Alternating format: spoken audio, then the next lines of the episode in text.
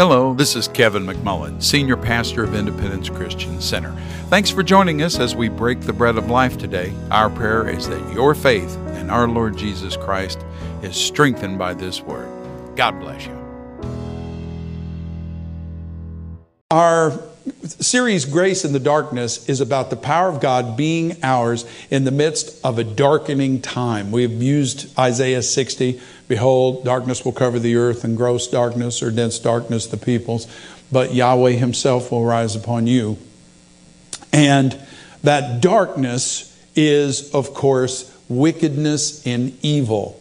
We see it in our world. We see it in our own country. We see it in our own government. We see it in our own culture and in our education system. We see it thoroughly, it has insidiously inserted itself, but God. Amen. Um, the, you know, we, we talked about the mystery of lawlessness. Um, we use Second Thessalonians 2 7 and 9. Now, once again, I want to say this before, uh, before we get started, and that is the first half to two thirds of this message today are going to be pretty heavy because we live in heavy days and they're getting heavier. Uh, we'll talk about what the fruit of all this, how we can, how it's already beginning to manifest, how the judgment of God has come, and it is working and it is going to, you know, a lot of people look at it right now and they don't see it. I assure you it is there. And furthermore, it will come to the place where everybody will see it. Now, some may not recognize it as the judgment of God because their hearts are so hardened. But the fact is, many will, and we will see harvest. We will see revival and we will see harvest. Turn to somebody and say, Amen. But Paul says, oh, and we looked at this last week, when we talked about the mystery of iniquity. Um, and I will touch on that, but I don't want to spend a lot of time, uh, you know, going over that stuff again. It says the mystery, Second Thess 2, beginning with 2 and 7, I'm reading from the New American Standard. For the mystery of lawlessness is already at work. We talked about how mystery, it, when he says that, it's a spiritual force. It isn't something natural, it isn't something human in its origin or in, at, its, at its base. Only he who now restrains will do so until he is taken out of the way. We made reference to that. Then that lawless one, this is the Antichrist, that lawless one. So when you refer to the Antichrist, what is his main characteristic? He is lawless. Amen. Everybody say lawlessness. Then that lawless, and we talked about how that lawlessness will cause people's love to grow cold, and how the church is supposed to be love with skin on it at the end of uh, the message last week. Well, then we're picking up right where we left off. Then that lawless one will be revealed, whom the Lord will slay with his, the breath of his mouth and bring to an end by the appearance of his coming. That is, the one who's coming, speaking of the lawless one, is in accord with the activity of whom? Satan. With all, next word, power. You know, we don't usually think of Satan and power necessarily in the same sentence, but Paul writes it here under the inspiration of the Holy Spirit, and so I think it would behoove us to pay attention. With all power, and then look at this, and signs and false wonders. What are they? Miracles attesting to falsity, miracles that try to distract us from, they, they're, they're lying wonders. And they are wonders, they are miracles. And it is the mystery of lawlessness, this spiritual force, this spiritual power. It is an entity or a group of entities at work in the world promoting and cultivating sinfulness, pushing sinfulness even further into the area of lawlessness and iniquity in humanity. How many of you are aware of the fact that the enemy is powerless unless he can get somebody to, uh, uh, to yield to him? It's just like today. God may, in our, in our worship service, God may want to speak to us prophetically, but unless somebody yields, that prophetic utterance never comes forth. How many times have, have, have, have has God spoken to someone to do something, and the Christian either out of out of uh, uh, intimidation or uh, not wanting to be wrong or or whatever it is, decided not to do it, and God either had to do it through another vessel or it just plain didn't get done. God needs why? Because humanity is the group on this earth with the authority. Adam's authority was never lifted. All right? He just bowed his knee to the to the wrong to the wrong the wrong God, small g God. Okay? And he came in and he meaning the devil came in and began to ha- hold high carnival and things. But if he can't get, let me tell you something, the devil may want to get you to do stuff, and if you say no, that's the end of it. He cannot manifest himself through you if you refuse to cooperate. Hallelujah. All right? But a lot of people apparently do cooperate with the devil. No names, please. Ephesians chapter 2, verses 1 and 2. This is that mystery of iniquity.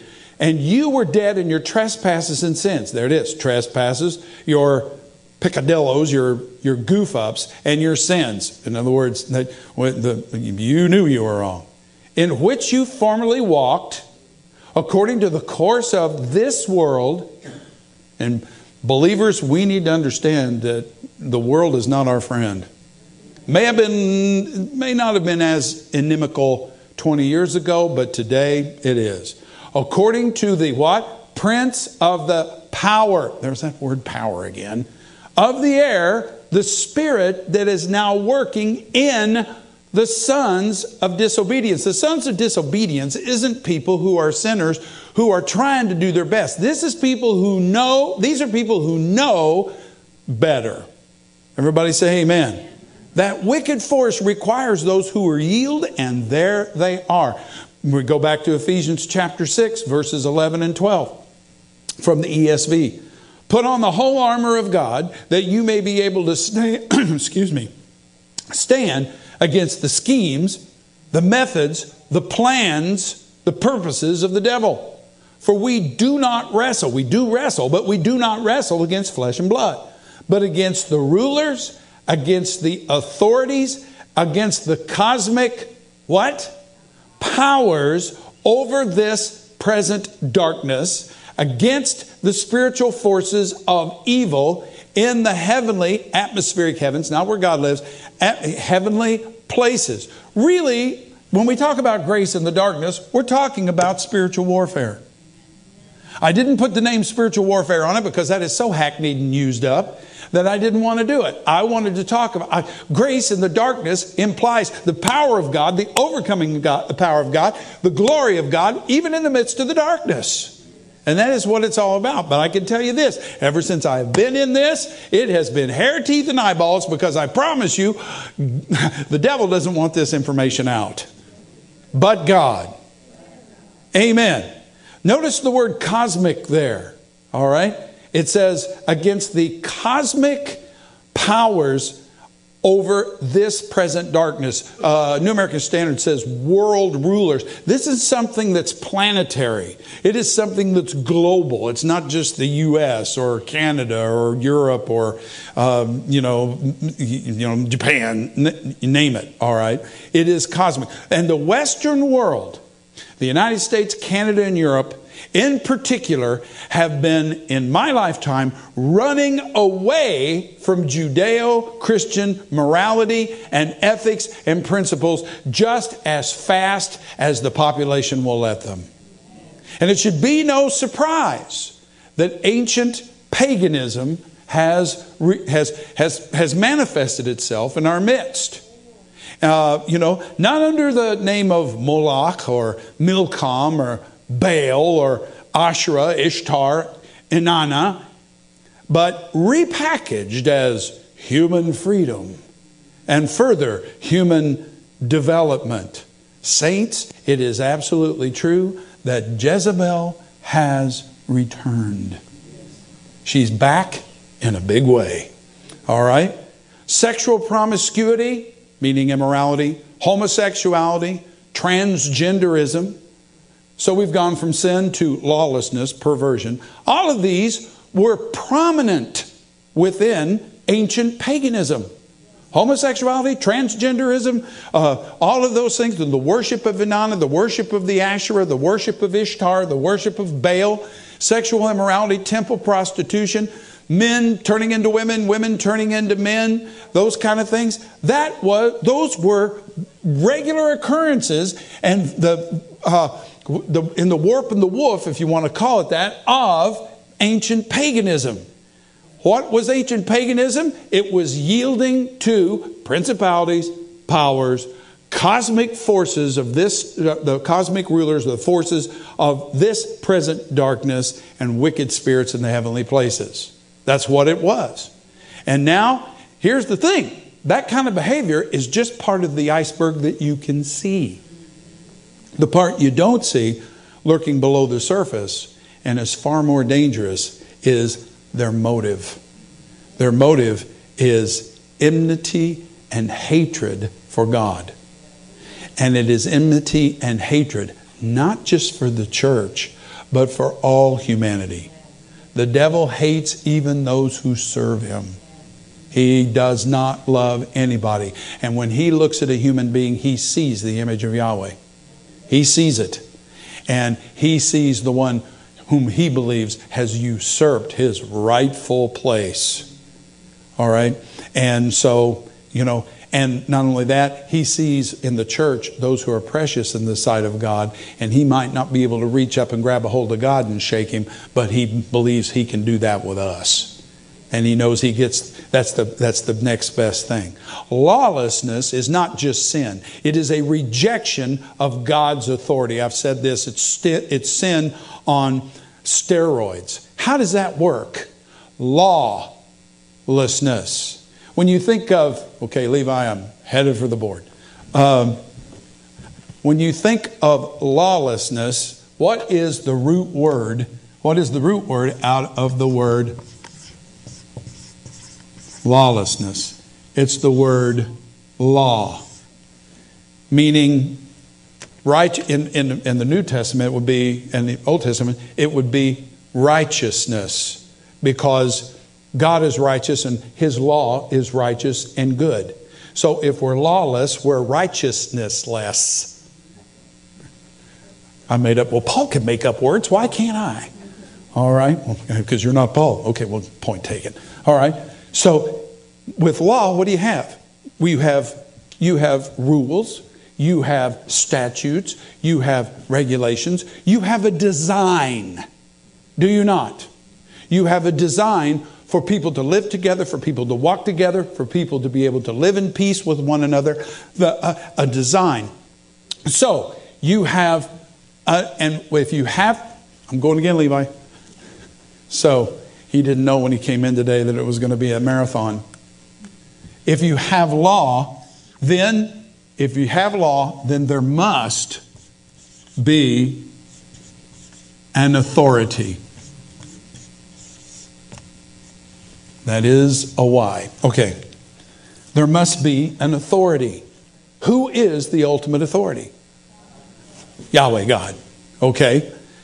Isn't it interesting that twice in the New Testament, when Paul is rattling off his laundry list of um, misbehaviors and, and uh, character flaws that will be prevalent in the last day, that twice he lists, I scared him out. I flushed him completely out. Uh, disobedient to parents.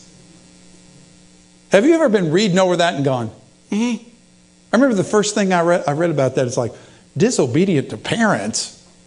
Why? Well, because everybody's disobedient to their parents. That is the problem with lawlessness in the last days is it, it well, everybody's doing it. Did you ever tell your mom that? Everybody's doing it, you know. And I remember my and my mom one time asked me, you know, well, who's doing it? And I named the kids that lived across. Well, Randy and Jack and Ray are doing it. And he said, Kevin, she said, Kevin, if, if, if Randy stuck his head in a furnace, would you do the same thing? I had to think about that for a minute. There, you know, there is a, lawlessness is a serious indicator of spiritual depravity. It is to depravity what fever is to an illness. If lawlessness is there, it is a, it is a symptom of the underlying depravity. And there is more here under disobedient to parents than meets the 21st century eye. Let's go back to uh, Leviticus chapter 19 from the uh, ESV and look at the first four verses. And Yahweh spoke to Moses, saying, Speak to all the congregation of the people of Israel and say to them, You shall be holy, for I, Yahweh, your God, am holy. So what does he say? You shall be holy, for I, Yahweh your God, am holy. And the very next thing he says, the very first thing he tells them is, Every one of you shall revere his mother and his father. What? Then he goes on to say, and you shall keep my Shabbats. You'll keep my Sabbaths. I am Yahweh your God. Then he says, Do not turn to idols to make for yourselves any gods of cast metal. I am Yahweh your God. So when he says, You shall be holy, then he says, Walk this way to be holy like me. You're going, you're going to be, number one, revere, fear, honor your father and your mother. He says that before regulations concerning worship, keeping the Sabbath and the solemn assemblies. He says that before do not cast idols. Why would that be? Because chronologically, that's the way it works for all of us, is because our parents are the very first, what's the top word over there? Authority figure in our lives. Are the very first. Now, somebody might say, I know of an awful lot of dysfunctional uh, families and stuff like that. But remember, we're not thinking psychologically, we're not thinking culturally, we are thinking theologically here. Everybody say amen. We are pro, we are going with we're going with what the scripture says. All right, we're thinking theologically. In the last days, lawlessness indicates that humanity will jettison, will reject, will cast aside authority. Are we seeing that? Now, let me tell you how Paul says this manifests itself within the context of uh, the context of behavior, personal behavior. Because when we, how many of you know nature abhors a vacuum? If you close, if you if you shut out the God of the, the Bible, small g gods come in and take his place. That's the way it works. That's the way it's always worked. The small g gods are the fallen watchers and their minions. They are principalities, powers, rulers of the darkness of uh, cosmic rulers of the darkness of present darkness and spiritual forces of evil in the heavenly places. And they've been in control in the past and they're making a comeback. And so we can look at the past and see today when they start to manifest because, okay, we know that's a, you know, there was recently an outbreak of measles up in Ohio. Well, it's been so long since we've had an outbreak of measles. How did they know what it was? Because they had records, they knew what measles looked like. Are you with me? All right. They knew the symptomology of it. Maybe they had, you know, many doctors probably are looking at a kid or somebody with measles and they'd never seen measles in their entire practice, their entire life. because MMR stomped it out, you know, decades ago, but suddenly measles is back. So they look at it and they go, what's, and they begin to look and they begin to go through, you know, they, they go through their medical school or they go through like and they go, you know what? This has every appearance of being measles. So let's take a look at what lawlessness looks like to see if, what, if that's what we're really seeing. Romans chapter 1, verses 18 through 23. For the wrath of God is revealed from heaven against all ungodliness and unrighteousness of men who by their right unrighteousness suppress the truth. We're going to come back to that because we've got that going on in our nation right now. For what can be known about God is plain to them because God has shown it to them. For his invisible attributes, namely his eternal power and divine nature, have been clearly perceived ever since the creation of the world in the things that have been made. So they are without excuse. They know. In their heart of hearts, they know. For although they knew God, they. How many of you remember when you were little kids? Just looking up at the sky or some other thing or seeing something and saying, Who are you? You knew He was out there. When we're little, when we're young, we're our little particularly, our spirits are alive to God. And I, I remember when I was a kid, I, uh, you know, Andrew Wommack tells a story about how he used to lie and look at the stars and say, God, I want to know you, you know, and everything. And, and, and he was talking to a guy up here in Chicago who was uh, just, I mean, God had to heal him because he fried his brain with drugs, and the Lord did heal him and everything. And he said, was talking with him and he said, You know, I just guess I'm blessed because, you know, I've always known there was a God even since I was a little kid, you know. And the guy across him, he said, what makes you think you're unique? I knew that too. I just ran away from him. That's what Paul's saying right here. For although they knew God, they did not honor him as God or give thanks, but they became futile in their what? Their thinking. They became empty, futile, fruitless in their thinking, in their reasoning and their foolish hearts were, next word, darkened. Claiming, proclaiming to be wise, they became fools. Boasting themselves as wise, they actually became fools. And the usage of the term here by Paul is the same as the rest of the ancient world. It means they became irrational. In terms of real reality, they became stupid. They became deficient. They became incompetent in knowing how to interpret what's. They, they, they are no longer able to connect the dots that God's put out there for us to connect. That is lawlessness. It is a complete rejection of God's design, God's will, and God's purpose. Arrogantly setting ourselves up as the final authority. That's what that's the gist of Psalm 2. It is self-destructive insanity. Does anybody notice how insane things are today? And you're looking at this going, how, you know, and this has led many, many years ago, one very famous Ivy League trained psychiatrist to write this. I love this. Mental health, mental health requires that the human will submit itself to something higher than itself. To function decently in this world, we must submit ourselves to some principle that takes precedence over what we might want at any given moment. Does that sound like authority to anybody besides me. Are you, are you with? Are, I, I realize this is making you think today, and I'm sorry, you know.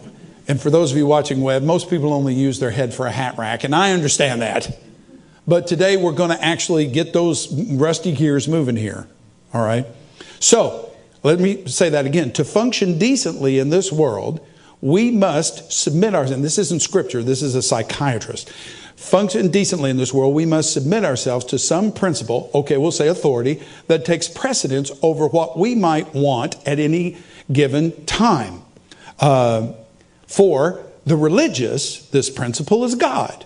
And so they will say, Thy will and not mine be done. Now, here's where it gets interesting. But if they are sane,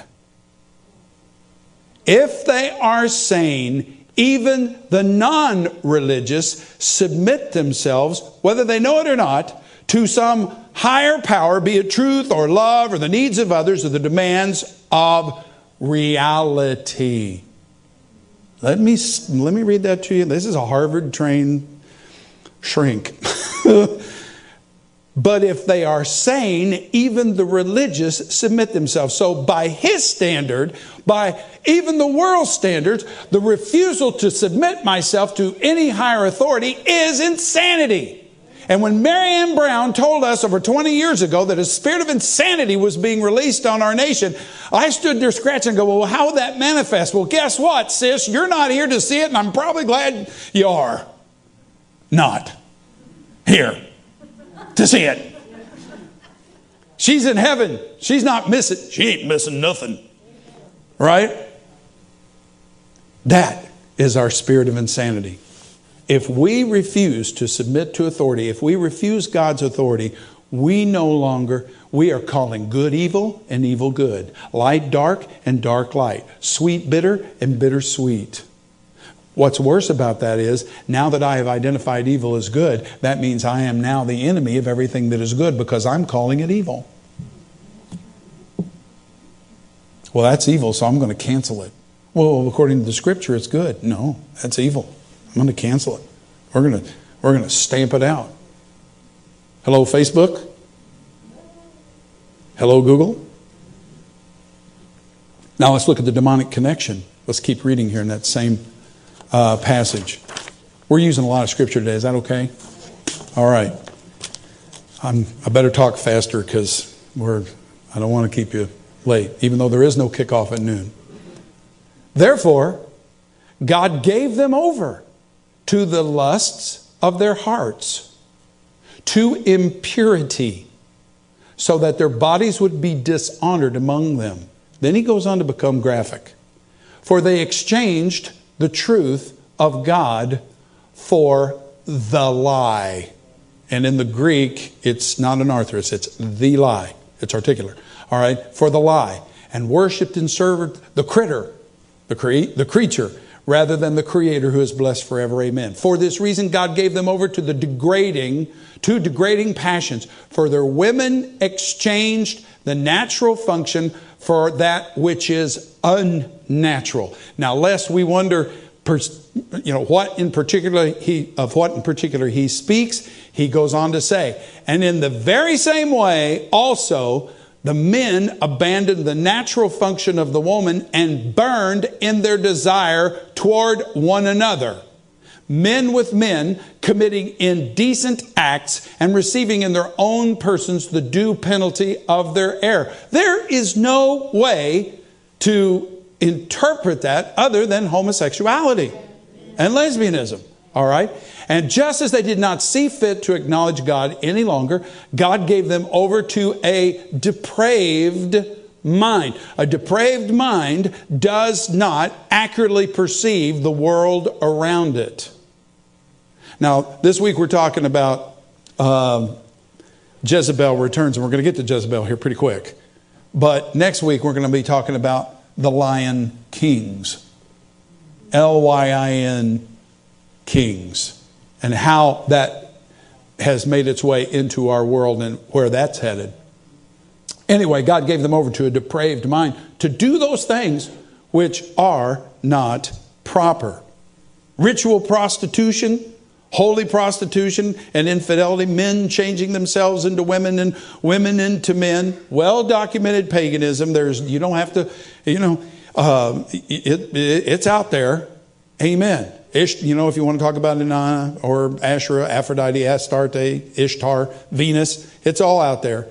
Then we come to 1 Timothy chapter 4 and verses 1 and 2. But the Spirit explicitly says that in later times, some will fall away from the faith. We talked about the apostasy last week. The apostasy has to come first. That's what this is. Some will fall away from the faith, paying attention to deceitful spirits and teachings of demons, doctrines of demonic spirits. Look at verse 2. By means of the hypocrisy of liars, seared in their own conscience as with a branding iron.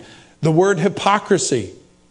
Hypocrisy is when you represent one thing as being true when you know in your heart of hearts it is not.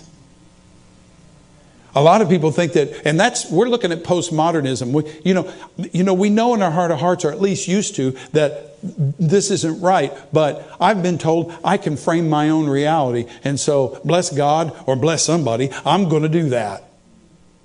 And you know, they know, in their hearts they know, and no matter how much they uh, pro, uh, protest to the contrary, they know, and they will stand up before God, and they will not to say, not be able to say, "I didn't know," because they did know. And it's the teaching of demonic spirits working where in the sons of disobedience. We saw it in Ephesians two. All right. What we're seeing today is no less than the return of Jezebel, that influence that comes in and turns people away from Yahweh and turns them to the pagan gods, to the small g gods. Revelation chapter 2 and verse 20, Jesus makes reference, and he's in his letter to the church at Thyatira, he says, But this I have against you, that you tolerate the woman Jezebel. Now, I don't believe there was a woman named Jezebel, and nobody would name their daughter Jezebel. Somebody that would name their daughter Jezebel, ooh, I don't even know sinners who do that. Might call them one. But he says, you, you, in fact, it's used metaphorically, so we might even say it that way. You, you, you tolerate that woman who's a Jezebel, and it may not even be a person, it may be a doctrine that had surfaced within their church, who calls herself a prophetess, and she, remember false prophets, lying wonders, and she teaches and literally seduces, planao. She seduces my bondservants astray and leads them astray so that they commit acts of immorality and eat things sacrificed to idols. We live in a generation, particularly among our young people, that fornication and shacking up, living together, stuff like that, means absolutely nothing to them. And if you challenge them on it, they'll say, You're just old school. No, no. The new morality, to quote Billy Graham, is nothing but the old immorality. And the reason I'm against it, I'm not against people. I'm just against sin because I know that sin comes in and it wrecks things. We talked about it last week. Stop drinking the Drano. Stop shooting your toes off of your foot. Stop piercing yourself with all of this. See, you, you gotta, you gotta quit. You're killing yourself. All right? And he goes on to say, by means of the hypocrisy of liars, uh, from that, you know, seared in their own conscience. Well, come here again. The woman Jezebel, who calls herself a prophetess, teaches and leads, literally seduces my bondservant astray so that they commit acts of immorality and eat things sacrificed to idols. What does that mean? Fellowshipping, as Paul says over in 1st or 2nd Corinthians, with demons. They're communing with wicked spirits sitting under their teaching. Oh, this is good stuff. It means I can do anything I want to do. It's the come as you are, stay as you are gospel. Amen. Moral compromise, participation in lawlessness. And in verse 24, he says, But I say to the rest of you who are in Thyatira, who do not hold to this teaching, this doctrine, and have not known the deep things of Satan, as they call them. Wow. Immoral behavior is okay. How many of you have heard this? I mean, I've, I've heard guys say it. We're all going to heaven. Nobody's going to hell. There is no hell. One guy who built a big church, then wigged out, wrote a book called Love Wins, and basically said the only people that go to hell are those who absolutely insist. You know, that everybody else goes to heaven because we're all redeemed, we're all washed. Well, yes, Jesus did pay for the sins of the whole world. But he also said, unless you believe I am he, you will die in your sins. They'll say that all these perversions are God's doing. Those things that you feel, those like that. Yeah, the scripture says that's perverse, but no, no, no. God put that in you. Explore it. Enjoy, you know. And then there's the ever, the ubiquitous, well, Everybody else is doing it. Now, this is a big deal. Jesus uses a biblical villain, Jezebel, to warn his people that that spirit operating her in her plunged Israel into massive paganism. And we are seeing it happen in this nation, in Canada, in Europe, Right now, it's gotten to the point that our own leadership can't tell the truth and they don't see the handwriting on the wall. Let me tell you something. If you're following the mainstream media, which is their propaganda organ, concerning the things that are happening in Ukraine, you don't know what's going on over there, and it's not going well for the West. Jezebel was summed up in almost one word. God raised up a fellow by the name of Jehu to come and to deal with Jezebel. And Ahab was already gone, but, but Jezebel was still alive. And her son, Ahab's son, was ruling in Ahab's place, but she was still in control, make no mistake. And in 2 Kings 9 and 22, when Yoram, Yehoram, uh, her, his Ahab, and Jezebel's son, saw Jehu, he said, Is it peace, Jehu? And he, meaning Jehu, answered, What peace so long as the harlotries of your mother Jezebel and her, next word, witch, witchcrafts. We were talking about power, dark power, demonic power. If you think witchcraft isn't a problem, you think wrong. It's back. Well, one guy wrote there are more witches in the United States than there are Episcopalians or Presbyterians. Well, that'll dunk your hat in the creek. He says, as long as your harlotries, sexual impurity, her harlotries. Now, I know that there are people who will, uh, uh, biblical scholars who will say, well, the harlotries there were just her pagan uh, pagan, her steering Israel to the pagan gods. I believe it does include that. But knowing the worship of the Asherah, knowing the worship of the Baals, that woman was also loose, Im, uh, was immoral and loose sexually, and she sexually conquered and brought in different men as, as she felt led to do. Somebody might say, well, what Ahab have to say about that? Ahab was a weenie. He was a wimp. And besides that, do you think David and Solomon were the only ancient kings to have a harem? It's getting real here, isn't it? In fact, concerning Jezebel, when Jehu came riding into Jezreel, Jezreel, it says in verse 30, when Jehu came to Jezreel, Jezebel heard of it. Look at this. She painted her eyes and adorned her head and looked out the window. The painting of the eyes is something to which Ezekiel and Jeremiah specifically refer to as that of naughty women. Now, that doesn't mean, well, in fact, did you know that cosmetics were supposedly invented by Azazel, according to um, um, Enoch? You know, I am not against cosmetics. Ladies, you missed a great opportunity to get behind me, and you left me twisting in the wind out here. I am not against cosmetics. What it's talking about here, the substance that she used, and it was black, to put it on her eyes, guess what? It also had a pharmacological effect on us, uh, on the body, and that is it caused the user's eyes, the pupils, to dilate. And if you know anything about these things, you know that when a male looks at a female and she looks at him, if she is sexually interested, her pupils will dilate slightly. And the male will pick this up whether he's aware of it or not.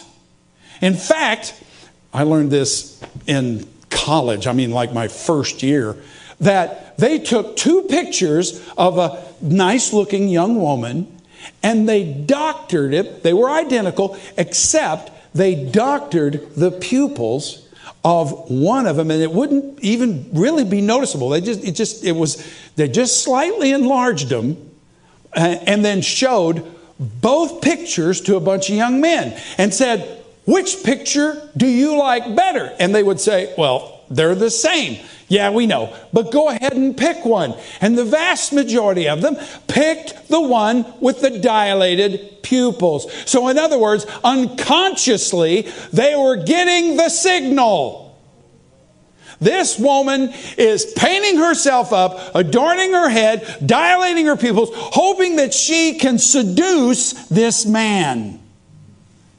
That woman Jezebel who seduces my people, my bondservants. This is a true spiritual attack. Not only is it not only is it sexual immorality which draws them in, and that's one of the draws of the pagan life, but also the power of witchcraft and the attendant sorcery. Sorcery, the word for sorcery in the New American Standard is the word. Turn to somebody and say, When is he going to get to the, the, the good part? He said he would. Sorcery is the Hebrew, I mean, the Greek word pharmakeia. Pharmakeia. Can you think of any word in English that might have come from pharmacy, pharmacology, drug abuse? Here in Missouri, we just we just legalized the recreational use of a drug that is psychoactive. And not only that, your daddy's weed had a THC content of, you know, two, two and a half, three percent.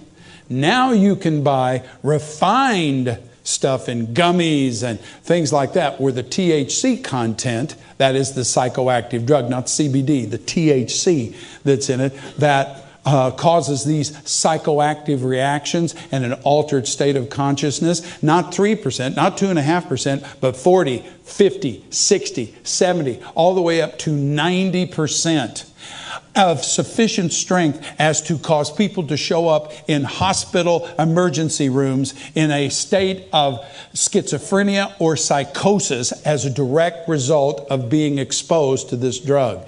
That's where people use this drug, and guess with whom it is they can more easily get in touch. And by the way, just to help you out with that, it's not God. In fact, in Malachi chapter 3, no, we're not talking about tithing. When God comes and He says, I'll, you know, uh, I'm going to come and I'm going to judge you. And He's saying this to the people of God. Oh my goodness. Verse 5 Then I will draw near to you for judgment, and I will be a swift witness against the. What is the very first thing he mentions? The sorcerers, and against adulterers, and against those who swear falsely and oppress. So there's, there is your, there's your uh, drug abuse and your witchcraft, there is your there is your uh, sensuality and your immoral behavior, and then there is the lying, and then there are those, who, and then those who uh, are so married to their own money they will not, you know, they oppress the earner with their wages. They're thieves, etc. You, you know, and all of that. Sorcerers is the very first thing up. You think witchcraft, eh, how many of you know we see it in the, in the New Testament? What is witchcraft? It is power. Why do people become witches? Because they want power. They want power.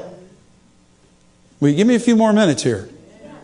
I remember the, a, a, missionary telling, you know, what we used to love in my introduction to missions when I was going, doing my bachelor's degree. We had a missionary from South America come, where Paul and Tracy are right now. And he was talking about, uh, he, this guy was hysterical. He was really funny. I mean, it's like, you know, how did this guy wind up on the mission field? You know, probably because he was of the type that within our denomination, he wouldn't fit well as a pastor anywhere. And he talked about how they'd run across Macumba priests, and Macumba is one of the animistic religions down there in Brazil and some of the other neighboring nations. And he said that he had a guy that used to be a witch doctor in his congregation. And that witch doctor would conjure up, shaman, would, would conjure up demons to get things for him. That's why people are, witch- are witches, is because they can exert influence, they can exert power. And he said, and, and you know, he told him, he said, you know, well, you used to be a witch doctor, but he said, yeah. He said, because I conjured up some demons and told them that there was a house that I really wanted. And they said, okay, we'll get it for you. And he said, time passed and time passed and time passed. And he said, I would say to them, when am I getting my house? And they'd say, well, it's coming, it's coming, like this. And finally, for whatever reason, one of them spoke up and said, here's the problem. The guy that lives in the house is a Christian and he's clothed in fire.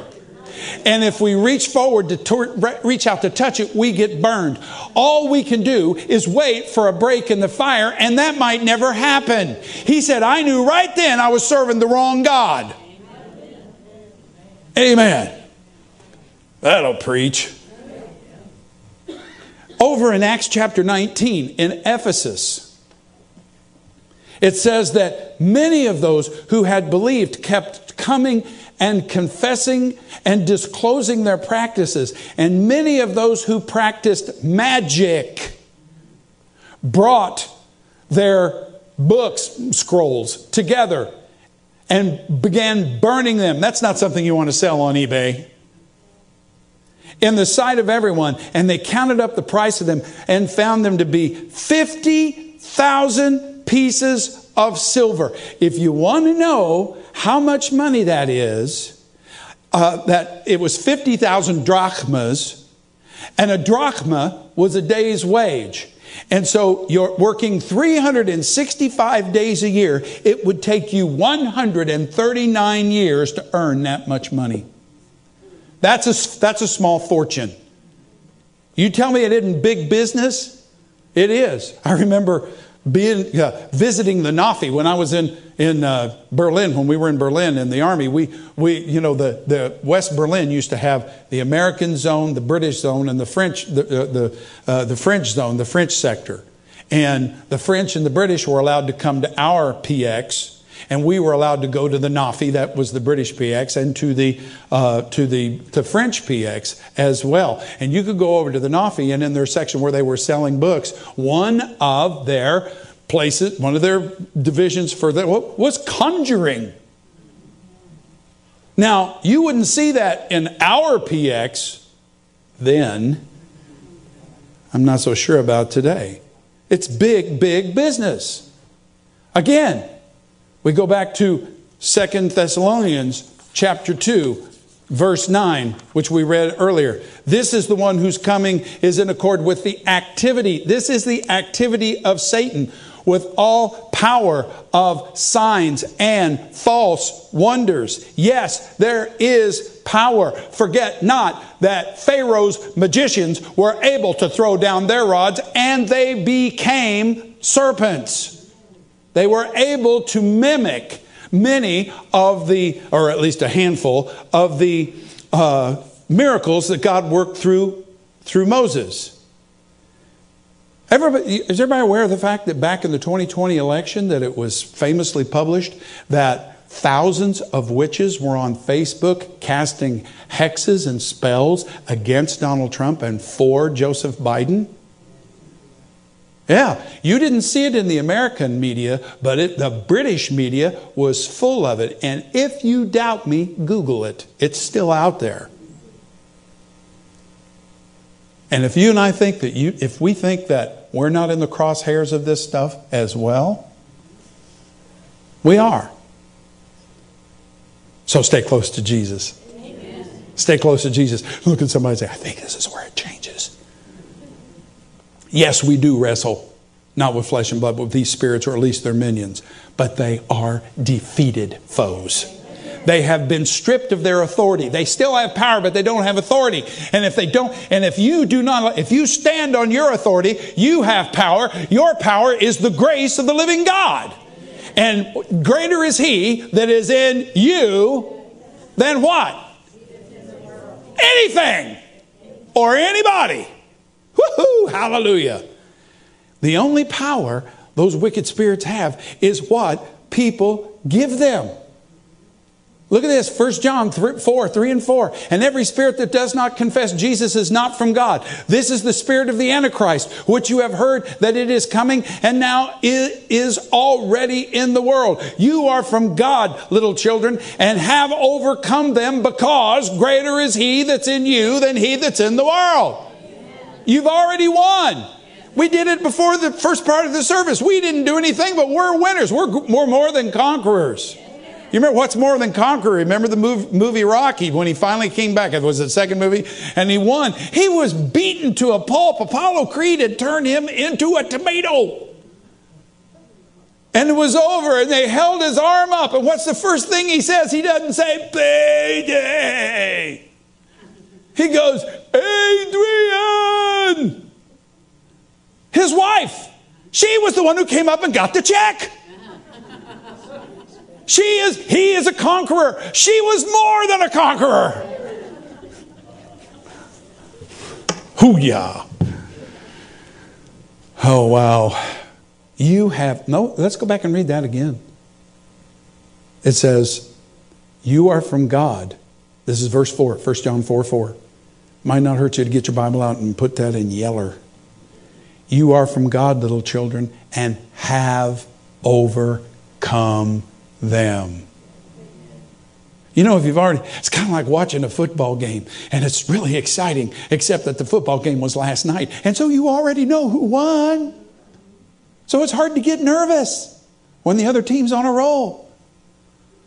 Amen. In the last few years, I can't even think of how many Chiefs games I turned off thinking, that's it, only to find out later that they came back. Ah. I, for one, am convinced that the NFL pays the Chiefs to play down a million dollars a game for drama. It's all about ratings.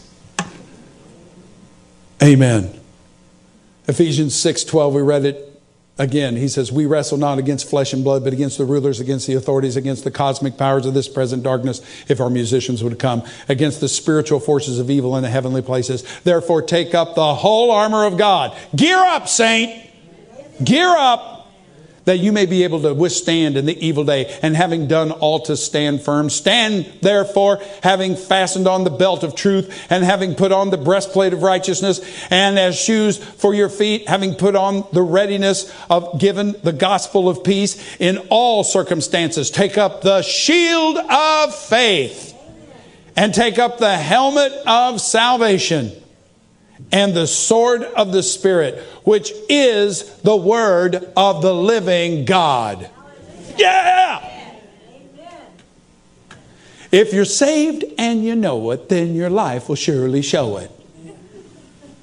How many of you sang that song in youth group or in Sunday school? If you're saved and you know it, then your life will surely show it. If you're saved and you know it, clap your hands, say amen. Amen. Stomp your feet. You know, whatever. And it's true. That's why Paul over in 2 Corinthians 6, verses 14 through 7 says, Don't be bound together with unbelievers, for our partnership has have righteousness and lawlessness. We are not to commune with the world. We are not to commune with their with their with their values, their any of that stuff. We don't sit at the same table they do. We have food to eat they know not of. With law with what? Partnership have righteousness and lawlessness? What fellowship has light with darkness? Or what harmony has Christ with Belial? Or what has a believer in common with an unbeliever? What agreement has the temple of God with idols? For we are the temple of the living God. Woohoo! Hallelujah! Just as God said, I will dwell in them and walk among them, and I will be their God, and they shall be my people. Therefore, come out from their midst and be separate, says the Lord. Don't touch what is unclean, and I will welcome you, and I will be a father to you, and you shall be sons and daughters to me, says the Lord Almighty. Everybody say New Testament. This, you might say, well, that's kind of harsh, isn't it? That's New Testament. Therefore, having these promises, beloved, let us cleanse ourselves from all defilement of flesh and spirit. Look at this perfecting, completing holiness in the fear of God. Wow. Potent stuff. Paul talks about the weapons of righteousness for the right hand and the left. Like what? Well, we read Ephesians 6 12 through 17. Let's read the next verse. Praying at all times in the Spirit I don't know who's trying to cast a spell on me. I don't know who's praying at me rather than for me. You don't need to know. In fact, it probably would be better if you didn't, because if you did know who it was, you'd probably go over to their house and set it on fire or retaliate some way. And God doesn't want us to retaliate against them, He doesn't want us to conquer them, He wants us to win them. And so, how do we pray? For we do not know for what to pray as we ought, Romans 8 and 26. But the Spirit Himself intercedes, uh, helps us in our weakness, in the things we don't know to praise we ought. But the Spirit Himself intercedes for us with groanings. And don't let that word groaning, it just means sighs and things that come from so deeply within us that we cannot possibly articulate them. But when we're praying in the Spirit, that is what that is too deep for words. What a gift! The only thing that the enemy can do to make someone who is praying in the Spirit ineffective is to stop them from praying. Laser guided prayer. Absolutely spot on. Praying at all times, it said right there, with the Spirit. You know, what is praying in the Spirit? It's praying in tongues. We know that from 1 Corinthians 14. I know a lot of Christians are cessationists, and they don't believe that speaking in tongues is for today. What a serious handicap. That's like going into, going into combat without a rifle without a machine gun, without anything. Tongues is it's that depth of prayer. It is that anointing to pray. I tell you what, when you're filled with the Spirit, you know what I mean. When I say that something happens, and before you know it, you're not just praying in tongues, you're praying in turbo tongues. Amen. And I have had the Lord speak to me and say, I want you to pray in the Spirit over this, and I want you to pray hours over this. It doesn't happen often, but to pray and to pray and to pray and to pray and to pray and to pray and to pray. And it takes faith. Why? Because your understanding is unfruitful. Your brain is not engaged. For some people, that's normal. So, you know. And you, you don't have any idea. And then comes the victory. I mean, at some point in there, it's like all at once, wow, things have changed, things have shifted. Maybe even begin to sing in the Spirit or something like that. There is a breakthrough. You know what? The old time Pentecostals, Gene, I get a witness on this, used to say, pray through. Pray through. You know, we don't, there, there are times that you don't just come, oh, Father, help Bobby, amen. Well, there's a little more needed right there because Bobby is a mess. And you don't know what's going on in his life. I don't know what's going on in his life. And in fact, Bobby doesn't even know what's going on in his life. And so you can pray. You can pray for yourself. You can pray for your children. You can pray for your grandchildren. You can pray for our nation. You can pray for anything, anybody, anyhow, anyway. In the Spirit. And pray effectively.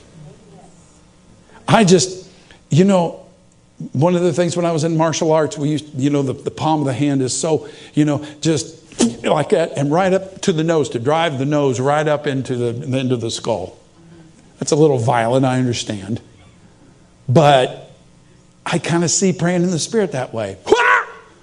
You know, and there isn't anything he can do. All he can try to do is remind me that there's chicken in the refrigerator that needs eating, so stop praying and go eat it. Amen. There is more power in you. There is enough power in you to do anything God wants to do. It is. You don't need witchcraft. And you don't need to worry about witchcraft. You don't, but when you see it, you'll know it now. When you see these lying wonders, you'll go, uh huh. Somebody said, Well, these, these, these witches are going to put a hex on you. Well, let them come on over and dance on my porch while I stand there and laugh and sing, sing praises to Jesus and ask them if they would like to be saved from this mess. Hallelujah. Our God is awesome. Our God is powerful. And best of all, He lives on the inside of each and every one of us. This darkness, we have more than enough grace to overcome. We have more than enough grace to shine. Yes, we're seeing it. And actually, last week and this week are getting ready for the things that we're going to talk about next week and the week after. We're building here. So stay with me. Amen. Because we're, we're going to, I'm telling you, we're going to connect the dots so we can take a look and say, okay, that's what's going on. And credit, blame the real problem and not that politician or not that administrator or whatever. Those of you watching by web, thank you for hanging with us. Believe me when I say to you that there is a heaven to gain and a, hell to shun and that as long as you are not a believer in Jesus Christ and are not one of His own, born all over again, then you are still under the dominion of the evil one. You are at, to, to a certain extent, you are under His influence. Would you today just say, Lord Jesus, come into my heart, be my Lord, and be my Savior? Because the, scripture says that He will in no wise cast out any who come to Him. And if you will pray, on my Father and my God, I believe that you have raised Jesus from the dead. I believe it with my heart, I confess. Jesus, come into my heart, be my Savior that you will be transferred by God. You will be born again and you will be removed from the dominion of darkness and placed in the kingdom of God's beloved Son. Christian, if you're watching this, first of all, bless you. God's revelation, I pray for you almost every day, if not every day, that the revelation of our God, our Lord Jesus Christ would be in your heart and that you would grow in that. But I encourage you, to the extent you are able, do not be casual about your faith. Be active. Get in church. Be a blessing. Put your hand to the plow. 2023 is going to be a very bumpy year. It's starting out that way and it's going to get wilder. We're going to go from crisis to crisis to crisis. I know somebody might say, well, we have been already. It's accelerating.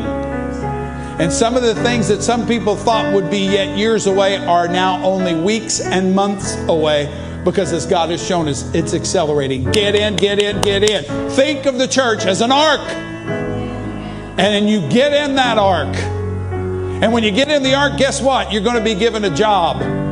You're not just going to be sitting out on the deck in a lounge chair sucking on a lemonade as we gently sail between uh, Vanuatu and some other island or in the Caribbean. No, there's work to do. And God needs laborers. Put your hand to it. He will greatly reward you. Amen and amen. Let's all stand. We hope this message has been a great blessing to you and has helped build your faith in Jesus. We encourage you to visit our app, Independence Christian Center, on your cell phone, available from the Apple App Store or Android, Google Play. You can also find us on Apple TV, Roku, Amazon, YouTube, and Facebook, again under Independence Christian Center, or at our website, iccfamily, all one word, .org, iccfamily.org. Our heart's desire here is to labor with the Lord in building His body. Until next time, may God's very best be yours.